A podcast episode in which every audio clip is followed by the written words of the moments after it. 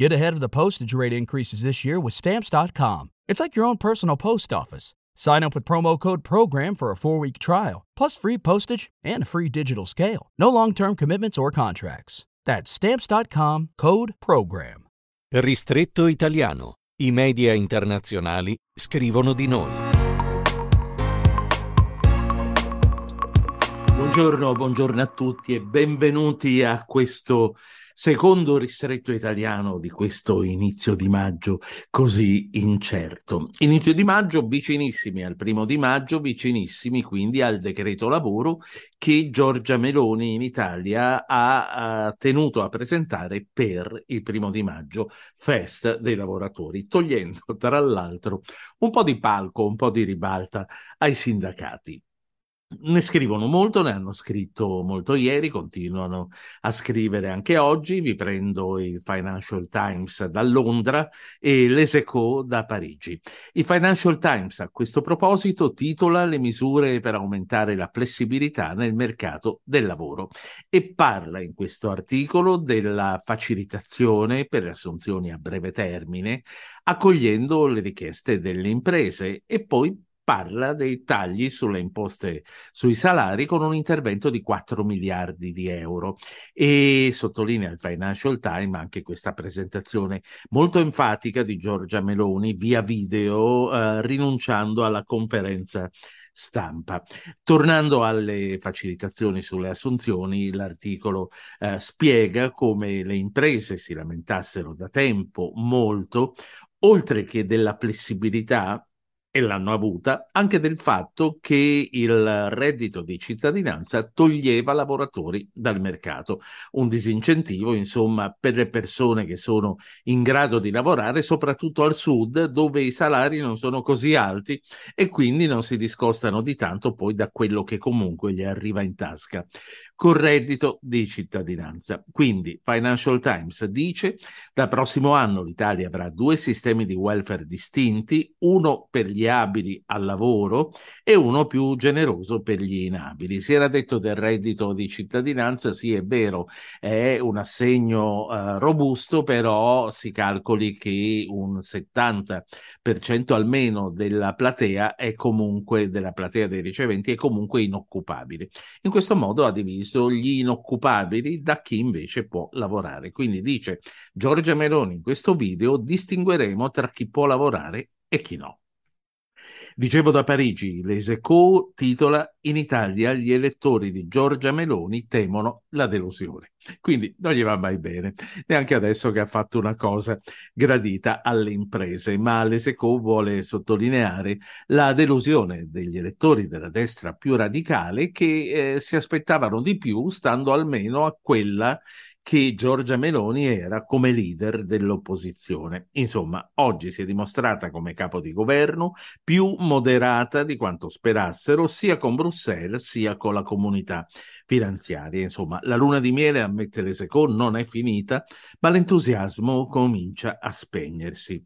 Meloni eh, scrive ancora, e questo non piace ai suoi elettori duri e puri, Meloni siede con disinvoltura ai tavoli dell'establishment che ancora l'anno scorso deplorava, bastonava, criticava. Insomma, sembra più che altro la brava alunna di Mario Draghi. Quindi una destra radicale, come disse lei al um, discorso di presentazione alla Camera dei Deputati, quando si insediò come Presidente del Consiglio, non più underdog, cioè non più quelli che erano sempre stati esclusi dalla vita democratica di questo Paese, ma una che siede con la massima disinvoltura, con uh, la massima tranquillità nel posto che aveva sempre criticato. Però ammette ancora l'Eseco, l'Italia economicamente va bene, i titoli di Stato hanno registrato un'ottima performance e anche lo spread è sceso ai minimi sotto 200 punti.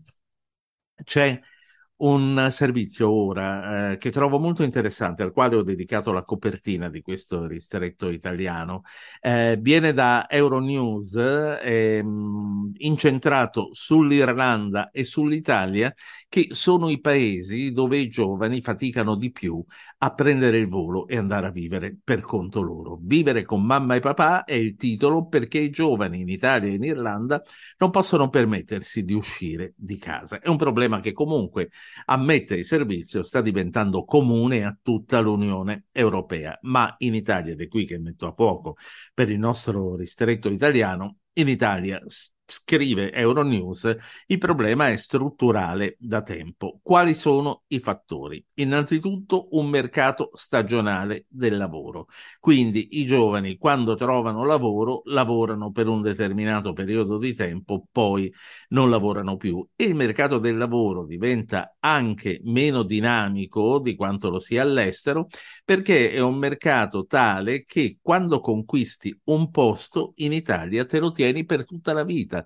Quindi il ricambio nei posti di lavoro è assolutamente limitato. Altro è in altri paesi dove le opportunità sono molte di più, quindi dopo 5 anni, dopo 10 anni, dopo 15 anni che hai lavorato in una posizione, ti sposti e lasci un posto libero per un giovane. Poi scrive ancora in questo articolo sul perché i giovani non escano di casa. Qui in Italia abbiamo una crescita salariale molto lenta, per di più con salari molto bassi. E in Italia, anche se i prezzi degli affitti calano, i giovani non ce la fanno. E non ce la fanno anche perché le banche, come sappiamo, più qui che negli altri paesi, non approvano un mutuo se il lavoro non è a tempo indeterminato. Per esempio, spiega che in Irlanda alle banche è sufficiente avere un reddito che sia un quarto del mutuo che viene chiesto, a prescindere che il lavoro sia fisso oppure no. Qui in Italia, solo se hai il posto fisso, hai la possibilità di accedere a un mutuo, per cui eh, molti studenti rimangono più a lungo all'università facendo affidamento sui genitori, oltretutto si iperspecializzano e poi alla fine si devono accontentare di quello che trovano. L'Italia, secondo dati Ox citati da Euronews, è l'unico paese dove gli stipendi dal 1990 al 2020 sono calati. In Lituania sono aumentati del 276,3% nello stesso periodo preso in esame.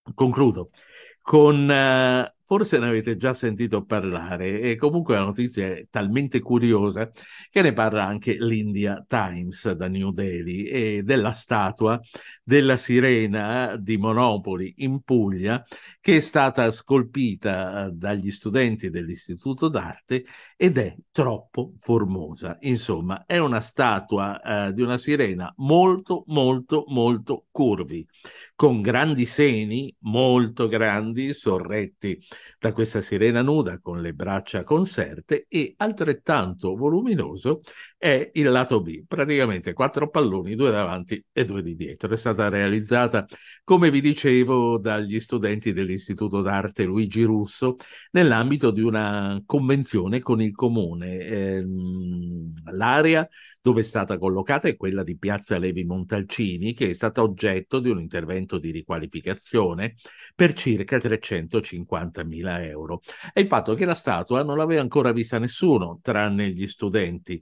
Non è ancora stata inaugurata, l'avevano già messa su Piazza Levi Montalcini, ma coperta con un telo verde, che però, siccome gli studenti parlano, telo verde è stato levato, la statua eh, con i grandi sedi e il grande sederone è stata fotografata ed è stata fatta circolare sui social, appunto, al punto che è arrivata veramente sui giornali di tutto il mondo, come questo che vi cito io, l'India Times. Per i preside della scuola d'arte, i cui studenti l'hanno realizzata, la sirena, scrive il giornale indiano, rende omaggio alla maggior parte delle donne con le curve. Ha detto anzi che l'esempio sarebbe stato negativo se invece eh, la statua avesse rappresentato una donna eccessivamente magra. E chi può dargli torto? Vi saluto, vi auguro una buona giornata e vi aspetto domani.